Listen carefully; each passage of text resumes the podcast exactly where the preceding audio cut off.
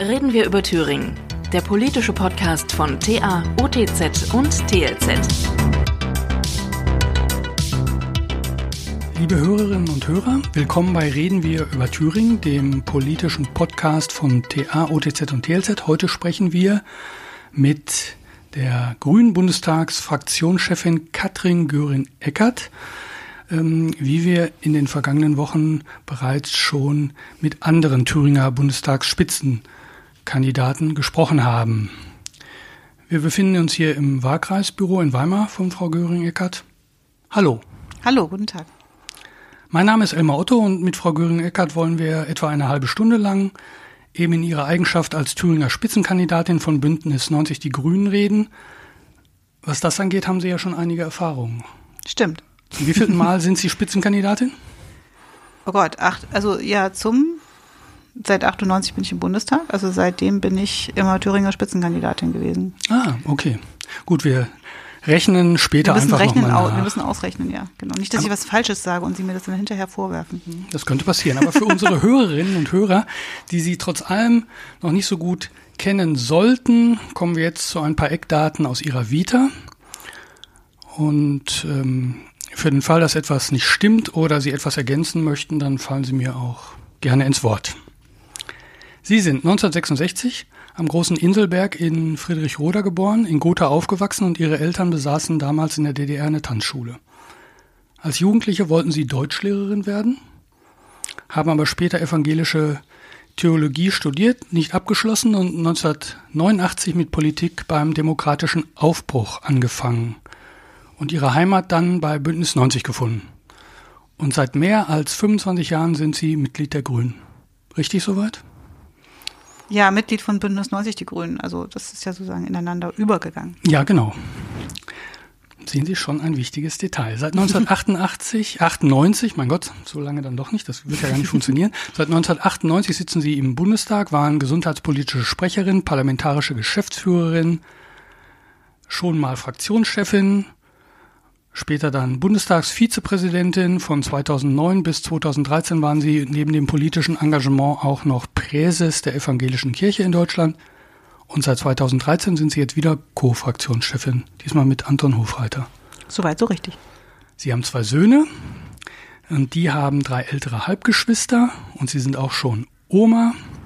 Von ihrem Ehemann leben sie getrennt und leben inzwischen in einer Beziehung mit Thies Gundlach, dem Vizepräsidenten der Evangelischen Kirche in Deutschland. Und ähm, sie pendeln zwischen Erfurt und Berlin. Kann man das so sagen? Das kann man so sagen. Und viel Zeit ist im Zug. okay, lassen Sie uns zu Beginn einen Blick vielleicht auf die Landespolitik werfen. Sie waren nämlich auch schon mal Landessprecherin von Bündnis 90 Die Grünen in Thüringen. Das stimmt. Sind Sie froh, dass Sie das äh, jetzt mittlerweile nicht mehr sind und ähm, keinen Einfluss äh, auf die Landespolitik in dieser Art und Weise nehmen müssen oder haben? Oder bedauern Sie das vielleicht sogar eher?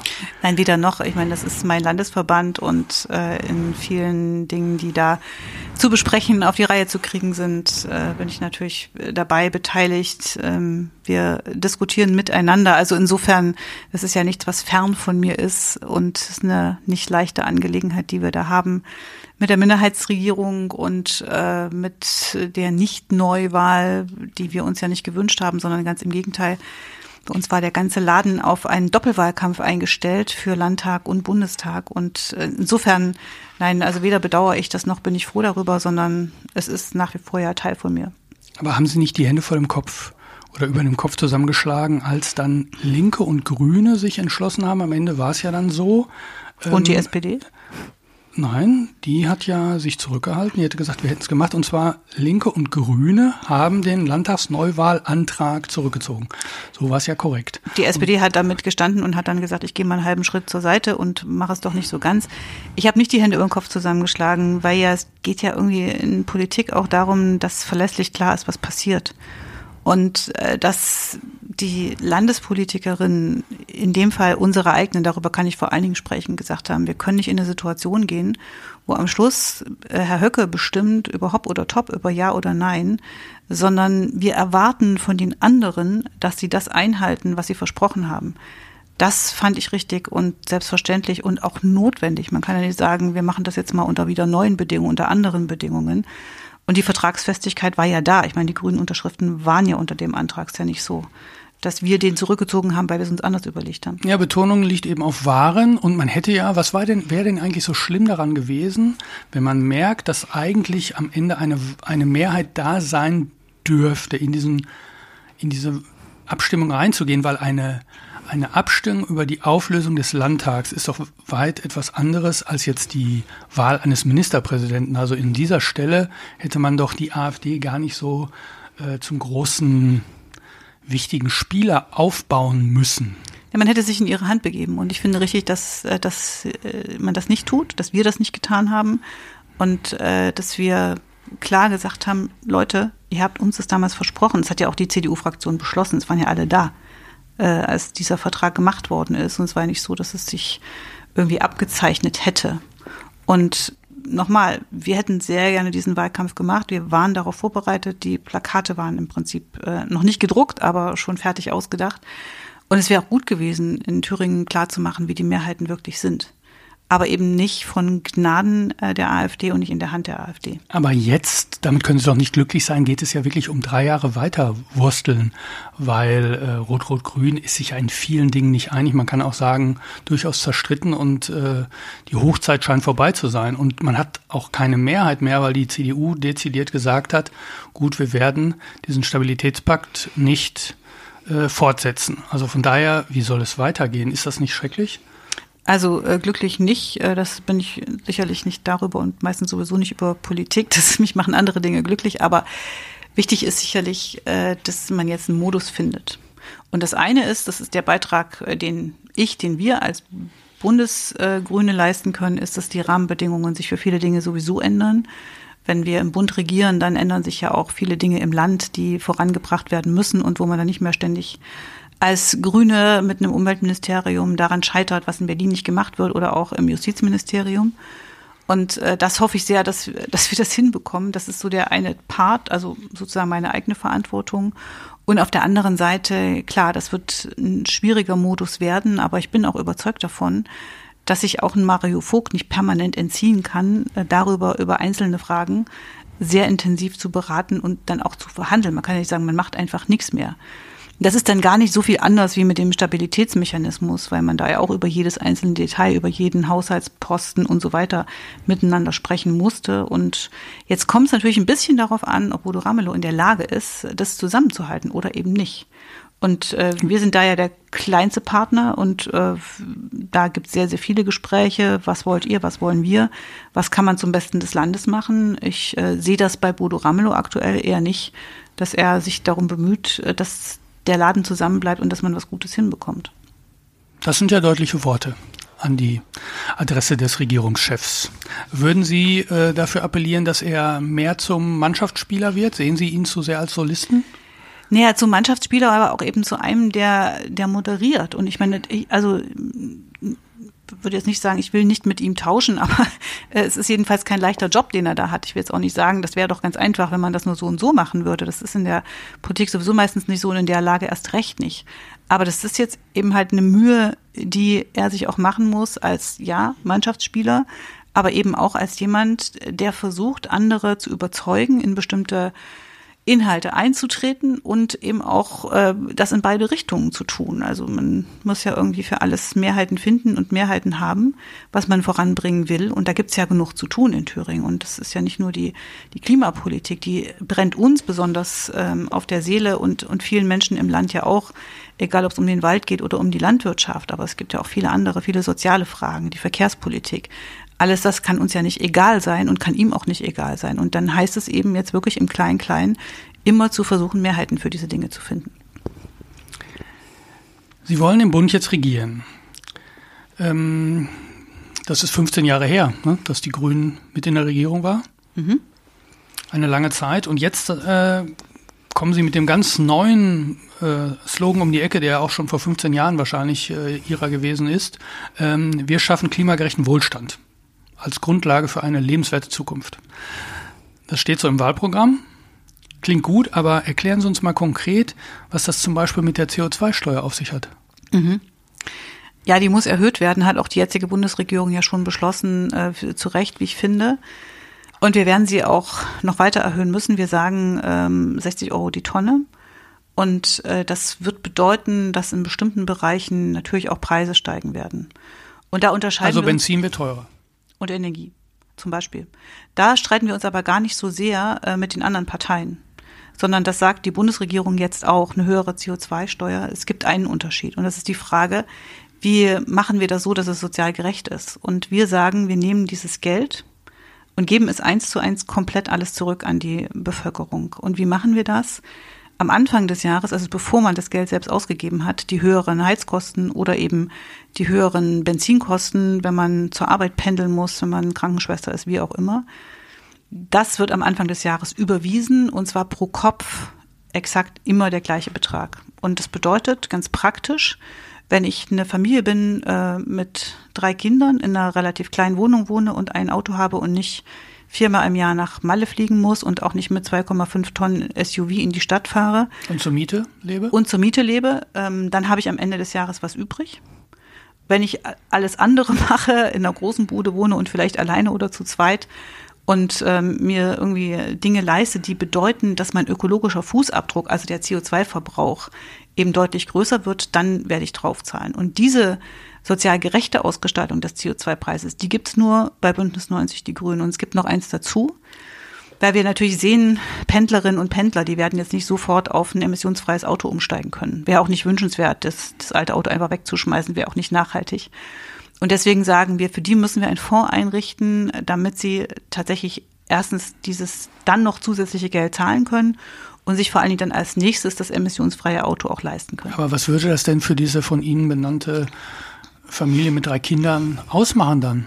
Pro Monat, pro, pro Jahr, wie auch immer. Welcher Betrag steht denn dann plötzlich bei denen zu Buche, wenn Sie sagen, die leben einigermaßen klimaneutral oder naja, die leben, also äh, für die, für die wird es erstmal bedeuten, dass sie 350 Euro beispielsweise bekommen am Anfang des Jahres. Und, äh, und das ist dann. Insgesamt oder pro Kopf? Nee, insgesamt als fünfköpfige Familie. Und äh, wenn man sich dann anschaut, was die CO2-Steuer ausmacht, dann sieht man, kann man rechnerisch auch nachvollziehen, äh, kann man bei uns auch im Internet ganz gut sehen. Äh, da sieht man, da bleibt für diese Familie, nehmen wir mal an, sie wohnen zu fünft äh, auf 80 Quadratmetern, äh, bleibt am Ende was übrig. Ich kann natürlich nicht sagen, wie viel übrig bleibt, weil ich nicht weiß, wie viel die heizen, weil ich nicht weiß, also das, äh, das kann man ja nicht simulieren, äh, was das, was das sehr konkret bedeutet. Hm. Sondern okay. kann man nur Durchschnittswerte machen. Genau. Ähm, E-Mobilität wollen Sie ausbauen. Da klingen die Grünen zumindest in teilweise etwas widersprüchlich, weil äh, da geht es ja auch um Subventionen und sagt aber Ihr grüner äh, Vorzeigeministerpräsident aus Baden-Württemberg, also den Verbrenner mal nicht vergessen, also auch den Verbrenner müssen wir fördern. Nee, das ist äh, vorbei, weil die Autoindustrie ja selber sagt, wir werden keine Verbrenner mehr herstellen ab 2030. Äh, das ist nicht allein eine grüne Positionierung, sondern die Autoindustrie hat gesehen, sie werden national, international nur wettbewerbsfähig sein, wenn sie selber klimaneutral werden und produzieren. Und deswegen gibt es die Entscheidung. Und ähm, viele reden ja immer noch von Technologieoffenheit und meinen, dann könnten wir nicht auch den Pkw mit Wasserstoff fahren. Und die Antwort ist, äh, könnte man vielleicht. Der Wasserstoff ist viel zu teuer herzustellen. Also man braucht dreimal so viel Energie, wie man am Ende rausbekommt beim Wasserstoffauto. Aber ähm, wir werden individuell elektrisch fahren. Wir werden wahrscheinlich bei den Lkw eher Wasserstoff benutzen oder was weiß ich, bei sowas wie der Stahlindustrie, da braucht man das. Und es gibt aber noch was anderes. Wir werden nämlich nicht jedes Verbrennerauto durch ein E-Auto ersetzen können. Deswegen ist es wichtig, äh, dass wir zu, einem, zu einer vernünftigen Taktung des ÖPNV kommen, dass der jede Stunde zur Verfügung steht in Stadt und Land. Übrigens etwas, was das Land Baden-Württemberg gerade beschlossen hat in einer Regierung zwischen Grün und Schwarz, dass so eine Mobilitätsgarantie da ist innerhalb der nächsten zehn Jahre. Aber gerade die, also nicht nur, sag ich mal, Sie machen ja auch einiges, in Ihrem Programm steht auch einiges für Geringverdiener mhm. und, und, und Alleinerziehende und eine äh, Kindersicherung bauen Sie ein oder möchten Sie einbauen. Aber was ist gerade für die, die jetzt etwas mehr vielleicht als Geringverdiener verdienen, aber eben keine Spitzenverdiener sind. Mhm. Auch Alleinerziehende vielleicht, die sagen, naja, ich falle jetzt durch die Raster, weil ich bekomme eigentlich gar keine großartige Unterstützung, aber ein E-Auto kann ich mir trotzdem nicht leisten. Da muss doch auch noch einiges getan werden, dass überhaupt äh, diese Fahrzeuge mhm. Preise erreichen genau. und die man dann vielleicht auch gebraucht kaufen kann, weil es ist ja heutzutage fast gar nicht möglich. Das kommt ja natürlich, äh, weil jetzt sind immer mehr E-Autos auf dem Markt.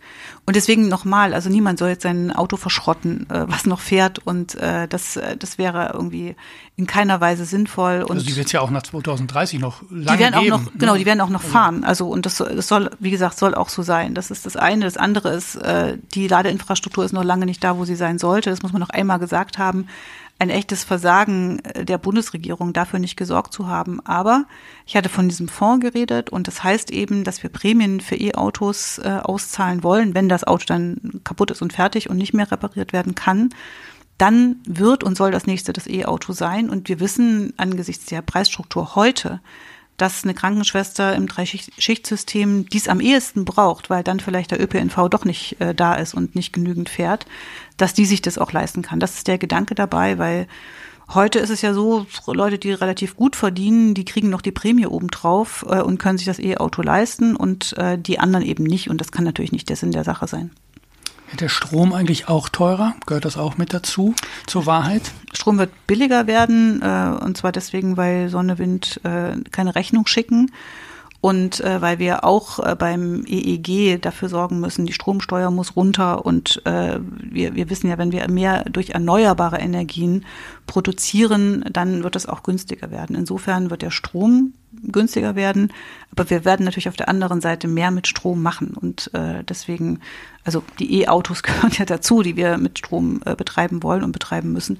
Und, äh, Den Strom exportieren wir äh, oder importieren wir jetzt ja gerade von irgendwelchen anderen Nachbarstaaten, die noch Atomkraft haben. Wir exportieren auch Strom. Also dieses äh, Netto äh, sind wir immer noch ein Exportland, was Strom angeht. Und äh, trotzdem wollen wir natürlich alle nicht, dass wir an den europäischen Grenzen jetzt die Stromleitung kappen. Das wäre ziemlich absurd. Äh, sondern da geht es dann eher darum, dass man europäisch gemeinsam bespricht, wie man A klimaneutral wird und auch aus der Atomkraft aussteigt. Das Europäische Parlament hat ja mit dem Green Deal da vorgelegt, wie das gehen soll.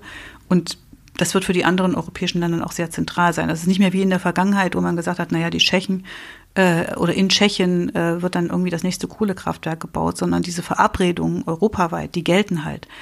Und vielleicht mal einfach zum äh, ja, zum Verstehen. Ich habe ja leider Paris nicht unterschrieben, das Klimaschutzabkommen weil wir da nicht regiert haben. Das hat die jetzige Bundesregierung gemacht.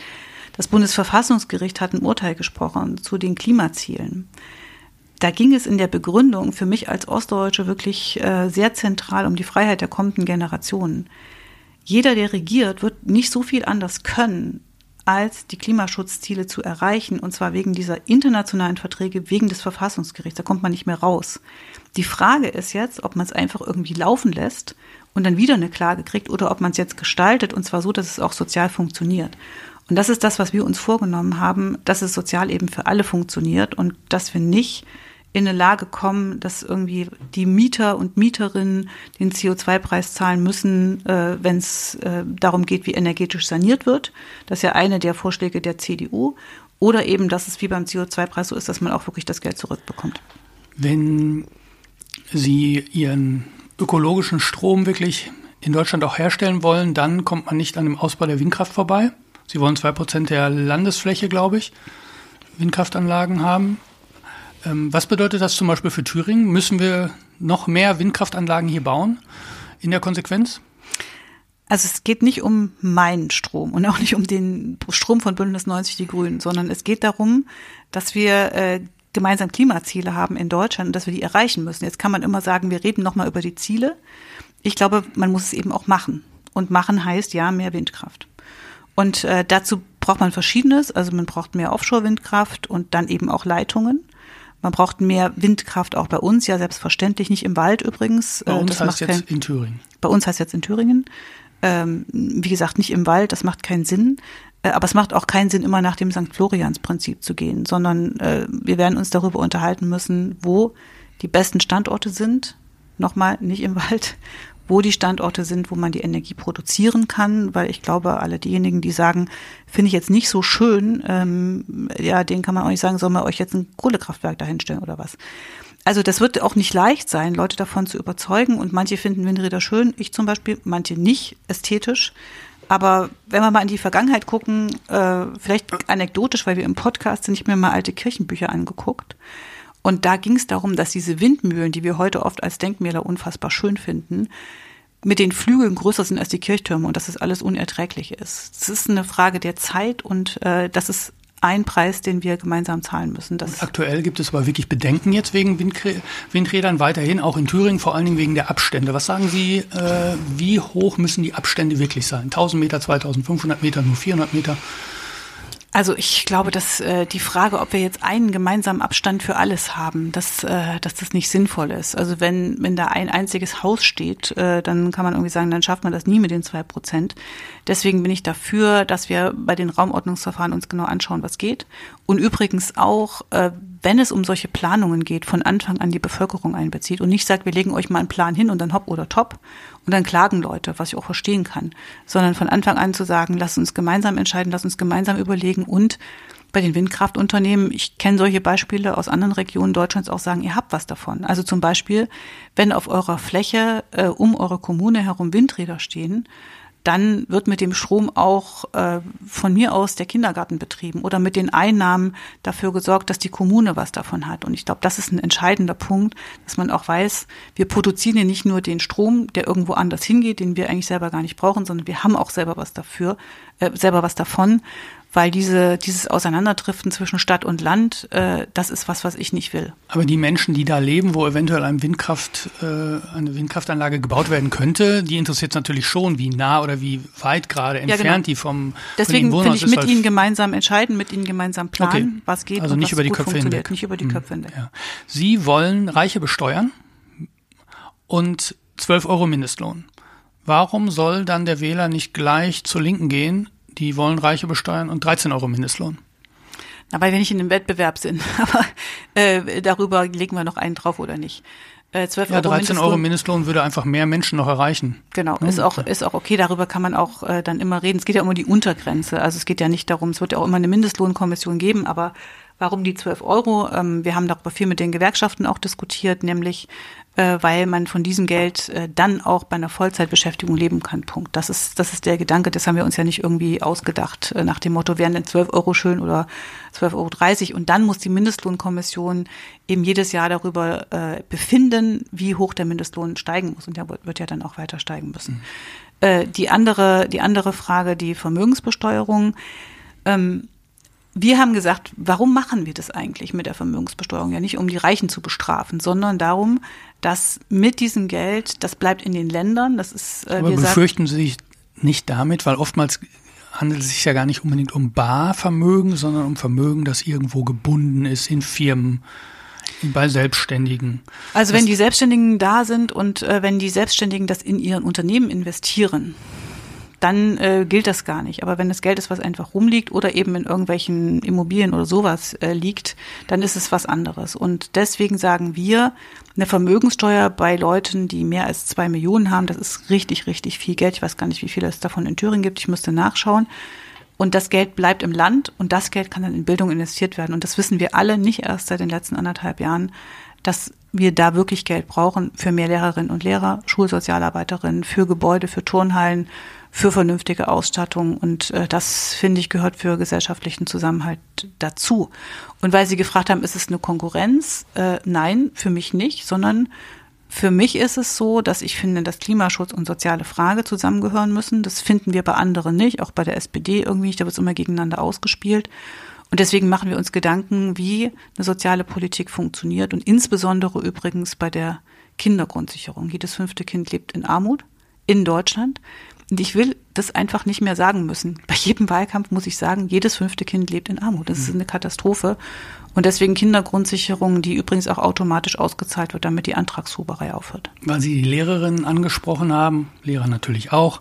Ähm, Corona hat vor allen Dingen Schwachstellen im Bildungssystem offengelegt. Äh, vielleicht, weil wir jetzt auch so ein bisschen in Zeitnot geraten, merke ich gerade, weil wir ja nicht ausarten wollen mit unserem Podcast. Ähm, was wollen Sie tun, um eben die Bildungssituation nicht nur äh, in Corona-Zeiten, sondern allgemein zu verbessern, beziehungsweise ähm, einfach vielleicht äh, dezidiert die Frage zu Corona auch Testpflicht an Schulen, ja oder nein, nach Wiedereinstieg, nach den Ferien zum Beispiel, oder sollte die weiter fortgeführt werden, Ihrer Ansicht nach, also nicht nur vorübergehend, sondern sollte man weiter testen? Testen ist eine leichte Möglichkeit und wir sollten es überall dort machen, äh, wo es geht und sinnvoll ist. Und ich finde, es gibt noch was Zweites, äh, was wir auf alle Fälle machen sollten. Äh, nämlich, dass wir gucken sollten, dass möglichst viele Kinder und Jugendliche geimpft werden. Ich finde es gut, dass wir das Familienimpfen in Thüringen schon haben und jetzt, wo klar ist, über Zwölfjährige können das guten Gewissens machen, die Ständige Impfkommission hat das ja auch gesagt, äh, dann äh, soll man auch äh, klar sagen, okay, dann machen wir es auf dem Schulhof oder irgendwo anders, wo es sehr leicht zugänglich ist. Okay, ein schneller Blick noch auf die Außenpolitik und zwar ähm, der Afghanistan-Einsatz. Ein, ein Desaster, nicht nur, aber vor allem auch für Deutschland. Was würden Grüne, eine grüne geführte Bundesregierung in Afghanistan anders machen? Also erstmal hätte von Anfang an klar sein müssen, der Einsatz wird beendet und dann muss man klar haben, wie man die Leute, die quasi Alliierte sind für Deutschland, für die NATO, rausholt. Und dass das nicht passiert ist, dass das Kabinett sich nicht jede Woche überlegt hat, wie genau machen wir das, dass man dann darüber noch diskutiert hat, ist es jetzt heute gut oder vielleicht doch lieber morgen oder wen mach, wer darf eigentlich raus und welches Visum erstellen wir wann oder vielleicht auch nicht. Das ist für diese Leute, die auf uns gezählt haben, die auf uns vertraut haben, also auf uns Deutschland, auf die, auf die NATO vertraut haben, auf die NATO-Staaten vertraut haben, eine absolute Katastrophe. Das hätten wir von Anfang an anders gemacht. Das kann man auch nachlesen, weil wir ja einen Antrag eingebracht haben, übrigens schon im vorletzten Jahr, der jetzt im Bundestag behandelt worden ist im Juni und der von den anderen abgelehnt worden ist. Ich finde es ganz anständig, dass ein Unionsabgeordneter gesagt hat, wir hätten dem zustimmen müssen. Jetzt geht es aber auch darum, was passiert eigentlich in Zukunft da? Sollte die Bundeswehr wieder nach Afghanistan zurückkehren? Die Bundeswehr äh, sollte in Afghanistan dafür sorgen, dass der Flughafen abgesichert ist und dieses Ausfliegen von Ortskräften möglich ist. Wie lange man das machen muss, wie lange das dauert, äh, das kann man jetzt im Moment nicht sagen. Aber sie sollte nicht wieder zu einem Einsatz, wie er vorher war, mit einem Mandat äh, nach, nach Afghanistan gehen. Aber was wir tun müssen, ist, A, mit den Nachbarländern reden darüber, ähm, auf welche Weise wir absichern können, dass Leute, die aus Afghanistan fliehen, viele Frauen werden sagen, wir wollen so nicht leben. Äh, und Frauenrechtlerinnen, Menschenrechtlerinnen, die dort gearbeitet haben, sind auch weiterhin in Gefahr. Das sind ja nicht nur die Ortskräfte. Und das ist jetzt die Aufgabe, mit den Nachbarländern darüber zu sprechen, wie das gehen kann. Und dann wird man eine Perspektive für die Leute, die in Freiheit leben wollen, die für Demokratie gekämpft haben, die für Frauenrechte gekämpft haben, sorgen müssen. Ich bin ja selbst ein paar Mal da gewesen und äh, ja, denkt natürlich an die Mädchen, die in die Schule gehen konnten, die das ab jetzt nicht mehr können. Die diesjährige Bundestagswahl ist historisch, nämlich nach 16 Jahren tritt jetzt Amtsinhaberin Angela Merkel nicht mehr an.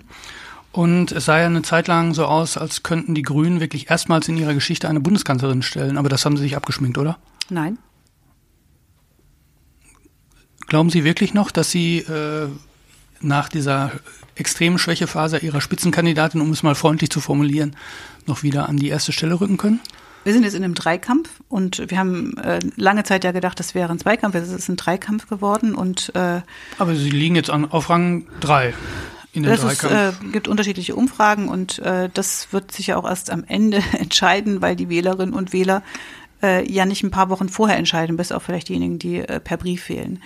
Und deswegen ganz klar, wir werden bis zum letzten Tag kämpfen, äh, darum, möglichst stark zu werden und darum, die Kraft zu sein, die dann eine Mehrheit bilden kann, um dieses Land zu führen. Ich sage auch mal warum. Es geht ja nicht um Karrieren oder darum, dass es irgendwie schön wäre, sondern es geht darum, macht man irgendwie weiter mit der Klein-Klein-Politik, mit diesem haben wir immer schon so gemacht, mit diesem bleibt vielleicht, mit diesem wir versuchen Veränderungen zu verhindern oder packt man sie jetzt wirklich mal an? Okay, Bleiben wir realistisch. Unter welchem Bundeskanzler Armin Laschet oder Olaf Scholz würden Sie lieber Sozialministerin sein? Unter Annalena Baerbock äh, würde ich gerne was tun, äh, was dem Land und dem Laden hilft. Wie sieht denn Ihre politische Karriereplanung aus für nach der Bundestagswahl?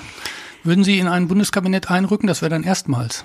Wie immer habe ich keine Planung dazu und das ist auch nicht gut. Äh, ich habe in meinem politischen Leben immer gesagt, äh, ich schaue, was kommt und dann gucke ich, ob es da irgendwas gibt, wo ich einem Platz irgendwas machen kann, was dem Ganzen hilft. Und so ist es auch jetzt. Ihre Lieblingskoalition wäre Jamaika, Kenia, Deutschland? Ich habe noch nicht meine Lieblingskoalition, äh, weil das die Wählerinnen und Wähler entscheiden. Und ich habe ja mal gelernt, wie schwierig das ist, auch in einer Konstellation zu verhandeln, die man sich gar nicht ausgesucht hat, wie bei Jamaika. Äh, ich bin auch übrigens sitzen geblieben und hatte nicht Schiss wie Christian Lindner, der dann plötzlich über alle Berge war, weil ihm das irgendwie zu viel war, mit äh, zwei Frauen regieren zu wollen. Also insofern, ich weiß, es kann schwierig werden und äh, in vielen sozialen Fragen gibt es mehr Übereinstimmungen mit der SPD oder mit der Linkspartei. Aber bei der Klimafrage ist es eben mit äh, allen auf irgendeine Weise gleich schwer oder auf unterschiedliche Weise gleich schwer. Und deswegen gibt es gar keine Lieblingskonstellation, sondern aber vor allem den Wunsch, dass wir stark werden als Grüne. Ja, aber wenn es reichen würde, würden Sie sagen, es ist Zeit auch für eine Koalition, wie sie in Thüringen ist, nur vielleicht mit anderen Mehrheitsverhältnissen, nämlich dann Grün, Rot, Rot oder Rot, Grün, Rot, je nachdem, ob Sie vor der SPD liegen oder andersherum? Ich glaube, diese Frage geht weniger an mich, sondern die muss an die Parteivorsitzenden der Linken gestellt werden und an die Frage, ob äh, die Linke sagt, wir wollen im Bund und wir können im Bund auch regieren. Ich äh, sehe das ähm, bei vielen Fragen schwierig, auch bei der Außenpolitik, aber nicht nur. Und deswegen muss sich die Linke überlegen, wollen wir eigentlich einen Regierungskurs einschlagen oder nicht? Ich sehe, dass es bei der Linken im Bund sehr unterschiedlich ist. Da sagen einige auf gar keinen Fall und äh, wir wollen eigentlich nur Opposition. Andere sagen, wir wollen ein ganz anderes Land, ein ganz anderes System. Äh, wenn wir Sarah Wagner nicht zuhören, haben wir wieder eine andere Positionierung. Und das äh, muss die Linke unter sich klären. Da kann ich äh, keine Ratschläge für geben. Keine Ratschläge. Okay. Dann wären wir auch schon am Ende. Ich danke Ihnen, Frau Göring-Eckert, wünsche Ihnen alles Gute, wie allen anderen unseren Gesprächspartnern natürlich auch. Liebe Hörerinnen und Hörer, das war Reden wir über Thüringen. Herzlichen Dank. Vielen Dank.